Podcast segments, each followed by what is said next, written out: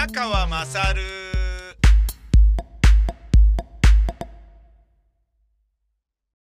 お前の母ちゃん宮川まさるです、えー、本日土曜日ですが丸一日仕事です。えー、そうですね。今日はえっ、ー、と、まず、スタジオがレンタルなので、えっ、ー、と、それの立ち会いを最初、あれして、で、その後、あのー、ずっと仕事、で、ノートパソコンも持ってきましたし、編集もするし、っていうね、えー、感じですね。あのー、まあ、えっ、と、休みがですね、丸一日休みっていうのは、あんまないですよね。で、休みのような形で出張とかを入れたりするので、そういうところでストレス解消できているところが、この、なんだろうな、あの、状況の中でも、えー、ストレスをね、バーストさせずに済むっていうレベルかもしれないですね。うん。あの、ラジオパーソナリティを、えー、出演者として担当していると、まあ、パーソナリティをスタッフとして担当するってことはあんまないと思うんですけど、まあ、パーソナリティもスタッフもやってっていう話なところはね、あの、僕とか他にもそういう人いますけど、ラジオパーソナリティやってると、あのー、なんかね、それがその人のアイデンティティというふうに聞いてる人はもちろん思うと思うし、それはそれで全然ね、甘んじで受けますし、あのー、それでいいですよっていうふうにね、あのー、自分の中ではね、なんだろうな、社会的なことで言うと会社役員であり、えー、表現者的なことで言うと劇団の代表者であり、っていうところなんですけどね。それでもね、あの、東京 MX テレビの5時に夢中とかで、えっ、ー、と、マツコ・デラックスさんの代役で呼ばれたりしてで、出たりすると、あの、ラジオパーソナリティっていう肩書きでいいですかみたいな感じになるけど、あ、もう全然何でもいいです、みたいな。ねどうせね、あの、俺が肩書きにこだわったところで、それはね、あの、見てる人なんかあんまいないだろうし、まあまあいるだろうけど、いるだろうけど、それによってね、俺の今までやってきたことがね、汚れたり、怪我、あの、なんだろうな、綺麗になったりとかいうこともないからどうでもいいですみたいな。逆にね、そう出したい、あの、方でどうぞみたいなね。有名人でもないのにね、あの、えー、読んでいただいてありがとうございますみたいな、そういう首相な姿勢で、首相な姿勢でっていうのもなんか、陰銀ブレで嫌な言い方ですね、俺ね。最悪だな。まあ、あのー、出し、でも出してもらってるっていう言い方もね、するのも違うし、ねで、終わった瞬間ね、次のトークライブに、ね、その次のトークライブに来たお客さんが、見ましたよ。でも宮川さん、あれ、二度と出ないんでしょって、お客さんに言われて、あ、なんか、分かってる人って分かってるんだなって思ったんだけど、そう、あのーまあ、えー、なんだろうな、ラジオ番組、僕がやってきたラジオ番組がこういうことがとかっていうのを紹介っていうことだったので、ラジオに対してっていう、えー、ラジオをね、少しでも盛り上げるためにパーソナリティがね、そういうところに出るんであればみたいな感じだったんですけど、まあもともと、若い時はね、テレビは絶対出ませんよみたいなことを言って、で、時のプロデューサーに、お前それ絶対うちのスタッフに誰にも言うなみたいなことがあったりとか、あのー、まあなんかいろいろね、ありましたけれど、えー、まあそういうことで言えば使いづらい男だったのかもしれませんけれどね。で、まあそういう、えー、表方の人間はアイデンティティとして、えー、そういうふうにね、その表方のやってることをアイデンティティ、肩書きとして、周りからは周知されるけれども、あの、決してそんなことでもなくて、でもね、周りから見て、いや、あの人誰々、何々でしょって思われればそれまでだからね。うん、例えば、まあ一番、あの、わかりやすいところで言うとね、あの、エビスヨシカズさんは、タレントっていうふうにみんなから見られているけれど、漫画家ですし、僕も漫画家と見るべきだと思うしね。うん。で、ね、それと、同じようなラインにいるけど微妙に違うんじゃないかなって思うのは、秋元康さんの作詞家っていうやつで、ね作詞家とか放送作家とかね、うん、なんかちょっと面白いですけどね、えー、だ小山君堂さんが脚本家とかっていうのはね、もうアカデミー賞まで取ってるわけですから全然いいと思うんですけど、ねえでもね、あの、ひあなんだろうな、人がどう見てるかっていうと、そういうふうには見てなくて、あなたは錬金術師としてしか見てませんよ、みたいな。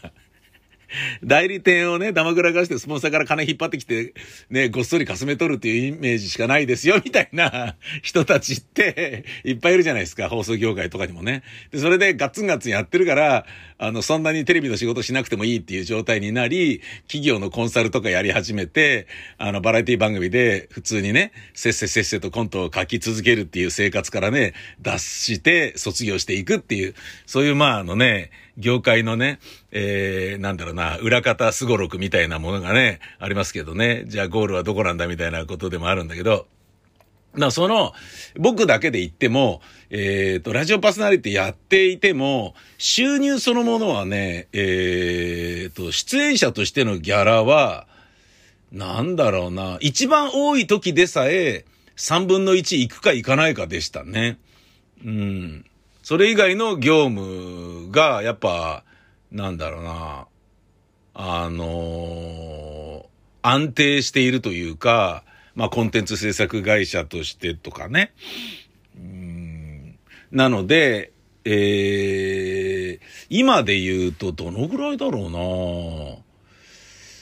ここ数年、全然5分の1も絶対行ってないと思うんですよね。多分ね。あ、まあでも、そうでもなんか一回10分の1ぐらいまで下がったけど、仕事そのものが減ったから、えー、比率が上がって5分の1に戻ったとか、そんな感じかな。悲しい。まあ、なんか結果、結果なんかアイデンティティとか偉そうなこと言ってる割には収入どんどん減ってるから、全然ダサダサじゃないかよっていう、そういうね、ところはまあ、しょうがないにしましても、えー、そんな私がですね、えー、いろんな仕事をやってる中で、今日もいろんな仕事やってるよっていうことなんですが、えー、そのいろんな仕事をやってたシリーズのあの、中に、過去にですね、漫画の原作っていうのがあるんですよね。で、これはね、あの、リードコミックで、えー、あの、ゴルゴ13がついに200巻いったじゃないですか。で、こち亀に並んだんでしたっけ？なんかすっごい話ですよね、斎藤隆夫さん。すっごい面白いと思うんだけどさ、このね、現象がね、すごいな、斎藤隆夫さん。ねえもうあの漫画家の間ではね、えー、もうあの、ゴルゴ13の目しか描かないって、それ以外は全部アシスタントに書かせてるっていう、誠しやかに言われている伝説があって、そんなんでも全然いいだろうっていう話だと思うんだけど、うん。あのー、まあ、もともとね、ゴルゴが当たって、で、斎藤さんが、斎藤プロが作ったところからリード社ができて、みたいなことでしょ？確かね。ゴルゴありきで始まったのがリードコミックだし、で、そのリードコミックの、え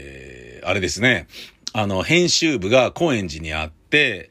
で、僕の知り合いがそこで原作やられてて、あの、そのね、リードの飲み会とかに、僕が呼んでもらって、あの、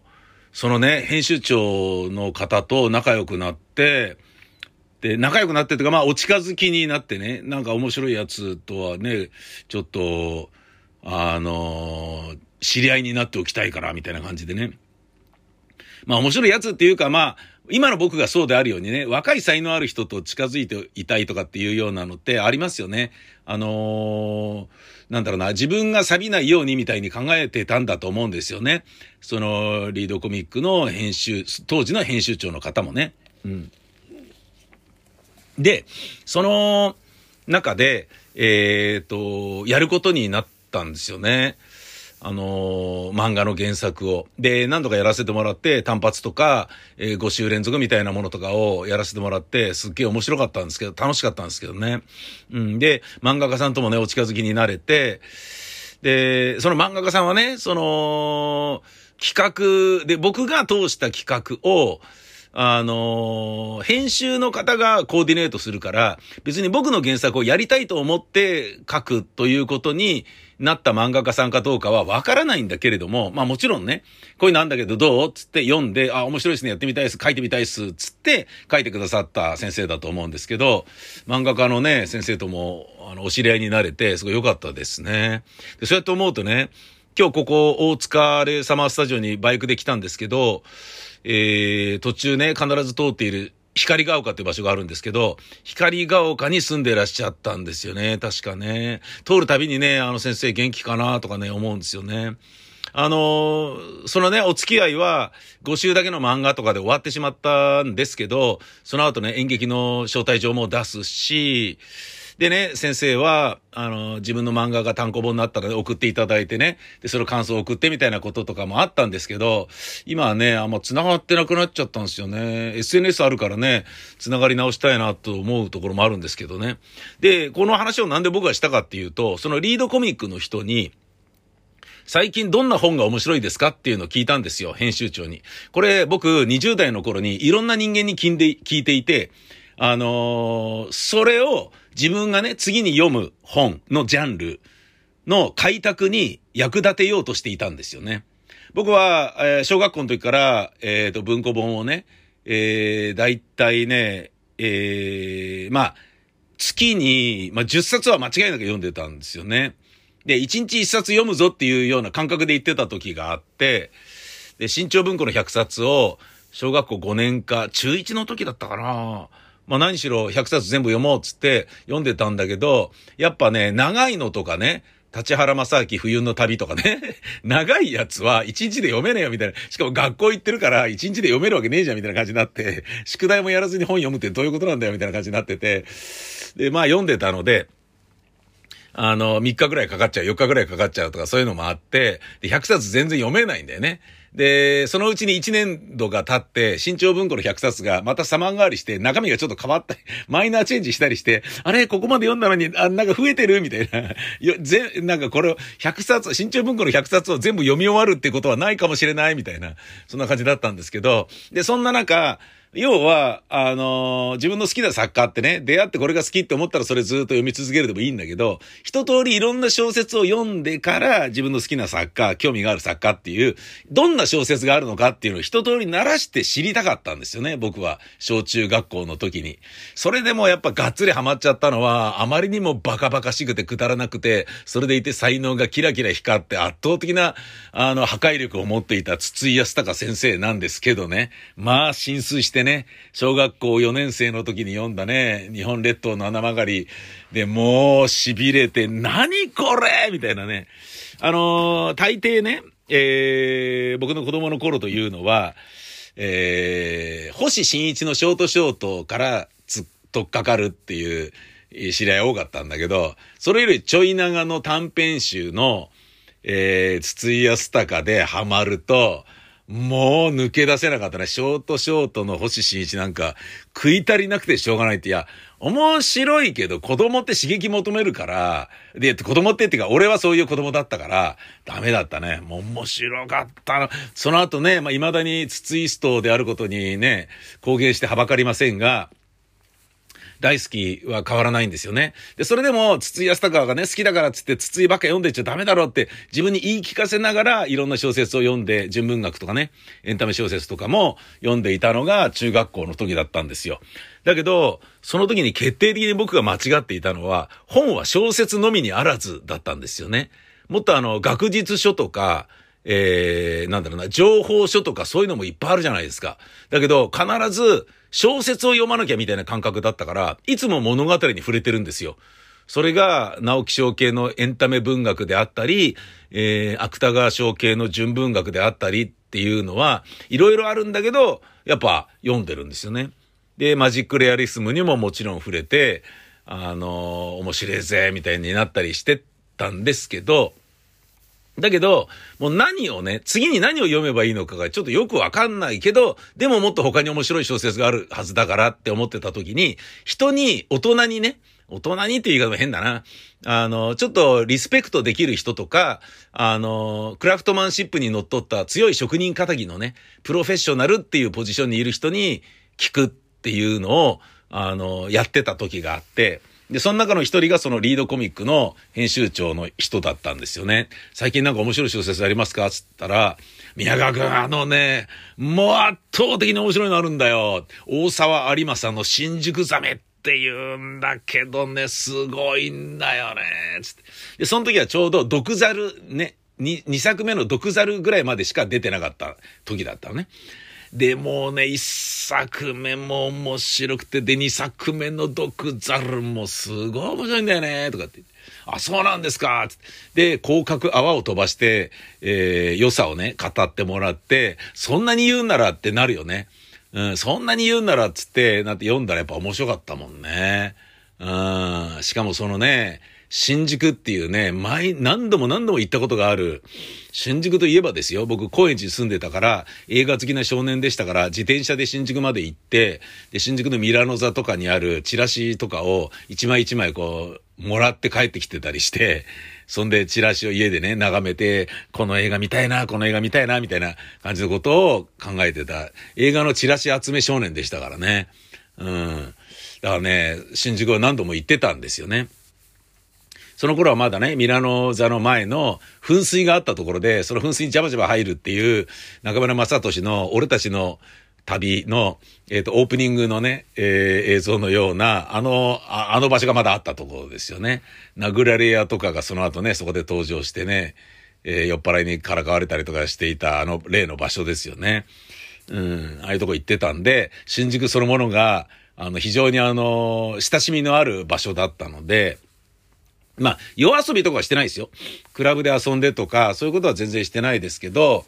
で、実際に高校入ったら新宿行かなくなりましたしね。友達と麻雀やったりね、柔道部が忙しくなったりとかいうのもあったから。いや、小中学校はそういう感じだったので、教えてもらった時は20代だったけど、え、新宿？つって、そ、それもあって面白かったですよね。僕はあのアルバイトの一つで、えー、とね、雀荘のビラ配りとかをやったりね、してたんですけど、あとあの、国鳥の湖のね、演出をやったりとか、コント書いて、おかまちゃんにね、コント稽古つけたりとかやってた時もあったんですけど、まあそれはバイトじゃないな、仕事だな。うん、まあそれも楽しかったんですけど、その新宿の、えー、なんだろうな、親しみのある場所だったので、やっぱり新宿村とか、あの、何かにつけ稽古場行くのに新宿通るんですよね。うん、なので、それもあってね、面白かったですね。その、人に、えー、聞いて、えー、その人が夢中になってるものを、同じぐらい自分も夢中になりたいって思う、ジェラシーの感覚っていうのが僕にはあって、人が面白いと思って夢中になってるものの魅力を楽しめないことがなんか損してる気がするっていうたちなんですよ。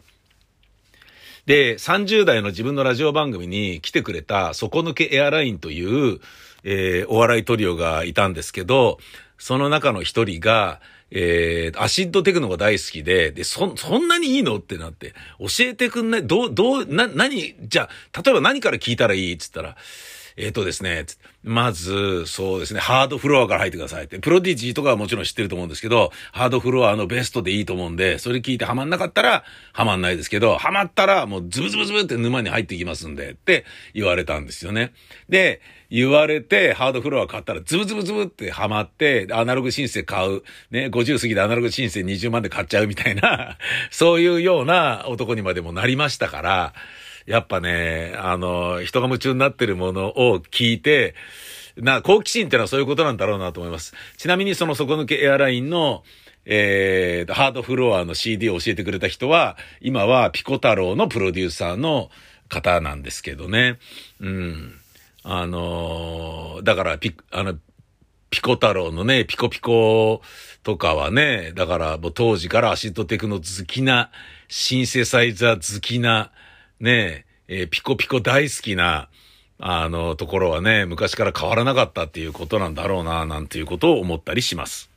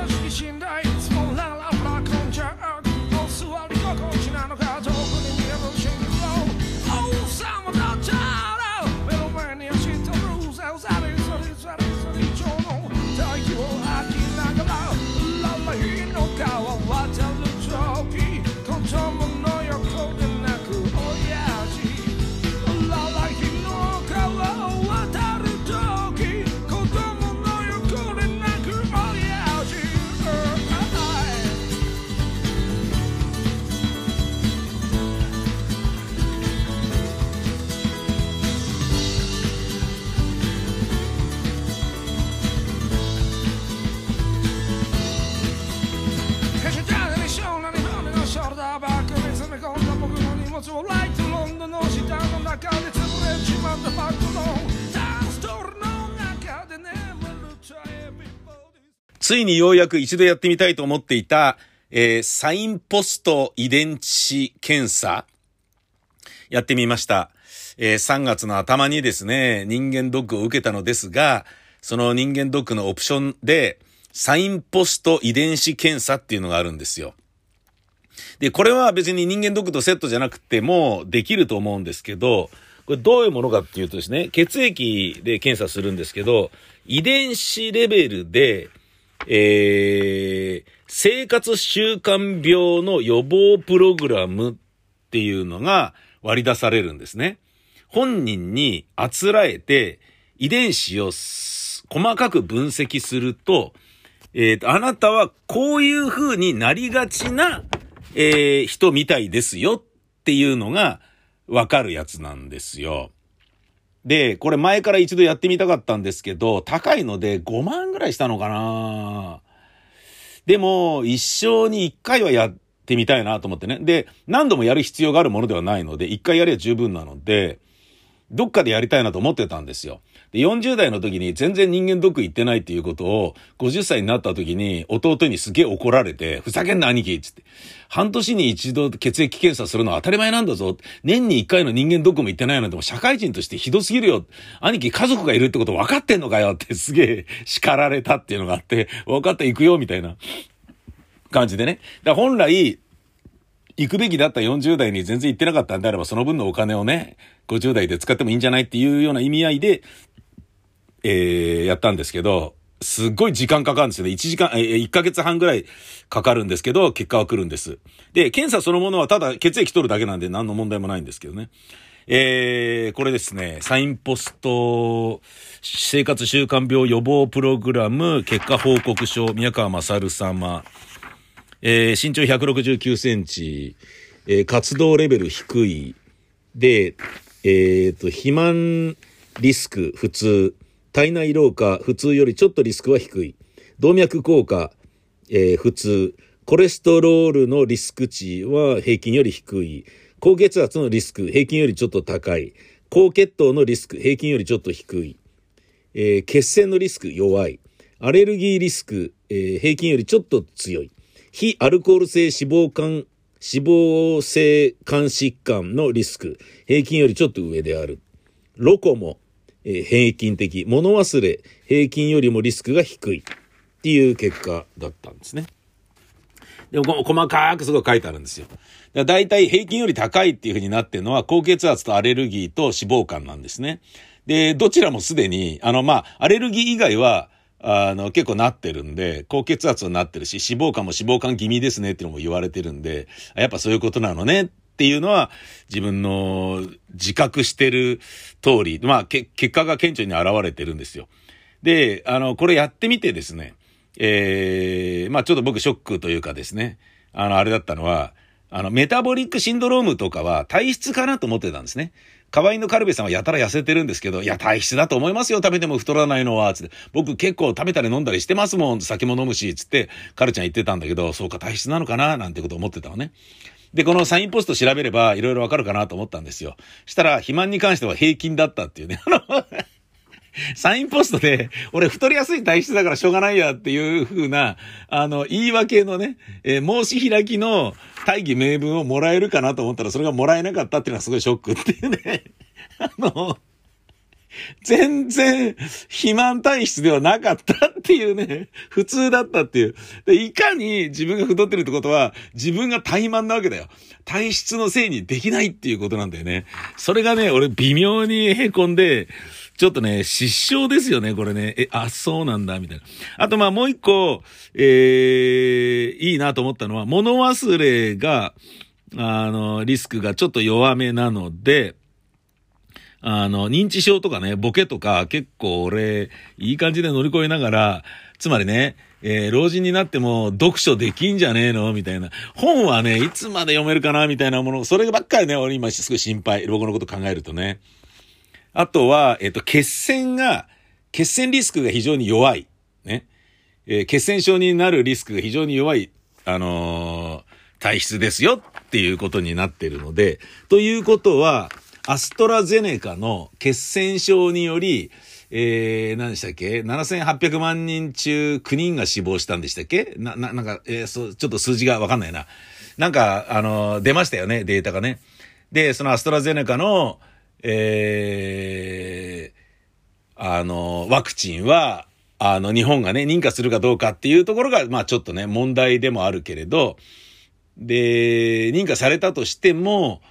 あの、そのね、えー、まあ、何、ま、何万人、何百万人かのうちの9人は死んじゃうっていうデータが出てるってことは、それを、良しとするんですかみたいなね。あの、良しとして、それでも、えー、プラス要素としてあった方がいいっていう考え方をするのですかっていうね。いうふうに思ったときに、いや、そのね、確率の低いロシアンルーレットに参加するようなワクチン接種は嫌だろうっていうふうにみんな思うと思うんですけど、だから僕に関しては、このちょうどね、その、最近このサインポストの結果が出て、血栓リスクが低い、弱いってなってるんであれば、あじゃあ別に俺アストラゼネカでも受けますっていう、そういう気持ちになれたんですよね。だから、アストラゼネカしか回ってこないとかっていうようなことがね、もしかしたら地方によってあるかもしれないわけさ。あの、いろいろなものをもらおうとしてるけど、で、同じものを二度接種しないと意味ねえんじゃないかなと思うから、あの、同じものを二度接種ってことになると思うんだけど、ファイザーなのかアストラゼネカなのか、いろんなところで出てくるでしょで、アストラゼネカが来たとしても俺は受けるなんだけど、あのそういうのがね、心配な人は、この血栓症リスクがどれぐらいあるのかっていうのを、まあでもそのためにね、ワクチンをアストラゼネカしかうちの自治体には来ないらしいぞって分かってからわざわざこの5万円出してサインポスト週間予防用、生活習慣病予防プログラムの検査をするのも違うもんな。そうだな。俺ちょっとこれね、40代に全然人間ドック行ってなかったからその分を今とか言っててもね、なんだかんだちょっとブルジョワジーな発言だったな、ちょっとな。うん、まあ僕もね、その、苦虫を噛みつぶしたような顔をね、あの家族からされながら、え、そんなにお金かかるの？人間ドックって、みたいな 顔されながらやってはいるけど、ね高いものは高いもんね。5万円だもんね。うん。でもあの、俺はこれで、あもうアストラゼネカでもやろうっていうふうにちょっと思ったんですよね。あのー、ね、こう、種類がね、えー、この自治体にはこれが、この自治体にはこれがっていうのがあるとしたら、それ随分ね、なんか差のある話だなと思うけど、じゃあそこに平等性みたいなものを持ってね、一社で全国どこででも、あの、同じやつで統一しましょうみたいになったら、いつまで経ってもできるかどうかわからないから、そういうところで言うと、うーんってうなるような話だよね。でね、その、まあ、9人がね、なえー、死んでるっていうことで言うと、えっ、ー、と、そのね、知見データをね、集めないと、しっかりした形で、その承認するまでの、あのー、厳しいじゃないですか、日本って。薬ね。バイアグラとかもね、いつまで経っても認証しないっていうような中があってね。うん、で、いろんなものが遅いでしょワクチンの、えー、承認もね、遅いでしょで、その遅いのは、何なんだよ、もたもたしやがってっていう風に、イライラさせられる要素でもあるんだけど、ある意味ね、その何百万人におけるたった9人の命さえ絶対に失わないぞっていう気概があるんだと思うんですよね。だから俺はね、その遅さはそれでいいよっていうふうにちょっと思ってますね。あの、敗戦国ならではの、なんかね、何人が死んだっていう事故じゃなくてね、あの、家族に死なれたっていう悲劇が、その人数分倍々であるっていうことはあってはならないっていう、そういうね、考え方として、うん、いいとは思うんですよね。あのね、なんか軍国主義だったりすると、な9人しか死なねえんだったらいいじゃん。じゃあそれ認可しろよ、みたいな感じでね。あの、だから、黒字だろみたいな考え方をする国とかもね、いたとしたらどうかと思うんだけど。ちなみに、アフリカのね、国はアストラゼネカのワクチンが余ってて、で、それをもう買いし始めたらしいんですよね。もういらないので売りますって他に横流し、背取り メルカリに出すみたいな感じになってるらしいんだけど、でも、それは、えっ、と、アストラゼネカに対する信憑性が低いのではなくて、アストラゼネカのワクチンは、アフリカの変異種にはあまり効果がないということが分かってるから返してるんですよね。なぜなら、アフリカだからっていう。アストラゼネカを悪者として見るべきではないけど、えー、だけど、絶対大丈夫って思うのも違うけど、でも国死んでるから危ないよねと思うのも違うっていうね。えー、どういう形でね、理解するかっていうのは人それぞれですよね。いや、もうね、テレビのワイドショーとか見てるとね、やっぱ脅かしまくりですから、ちゃんとね、落ち着いて、えー、地に足ついた状態で情報を精査できる、あの、精神状態をキープしたいと思うよ。ルルル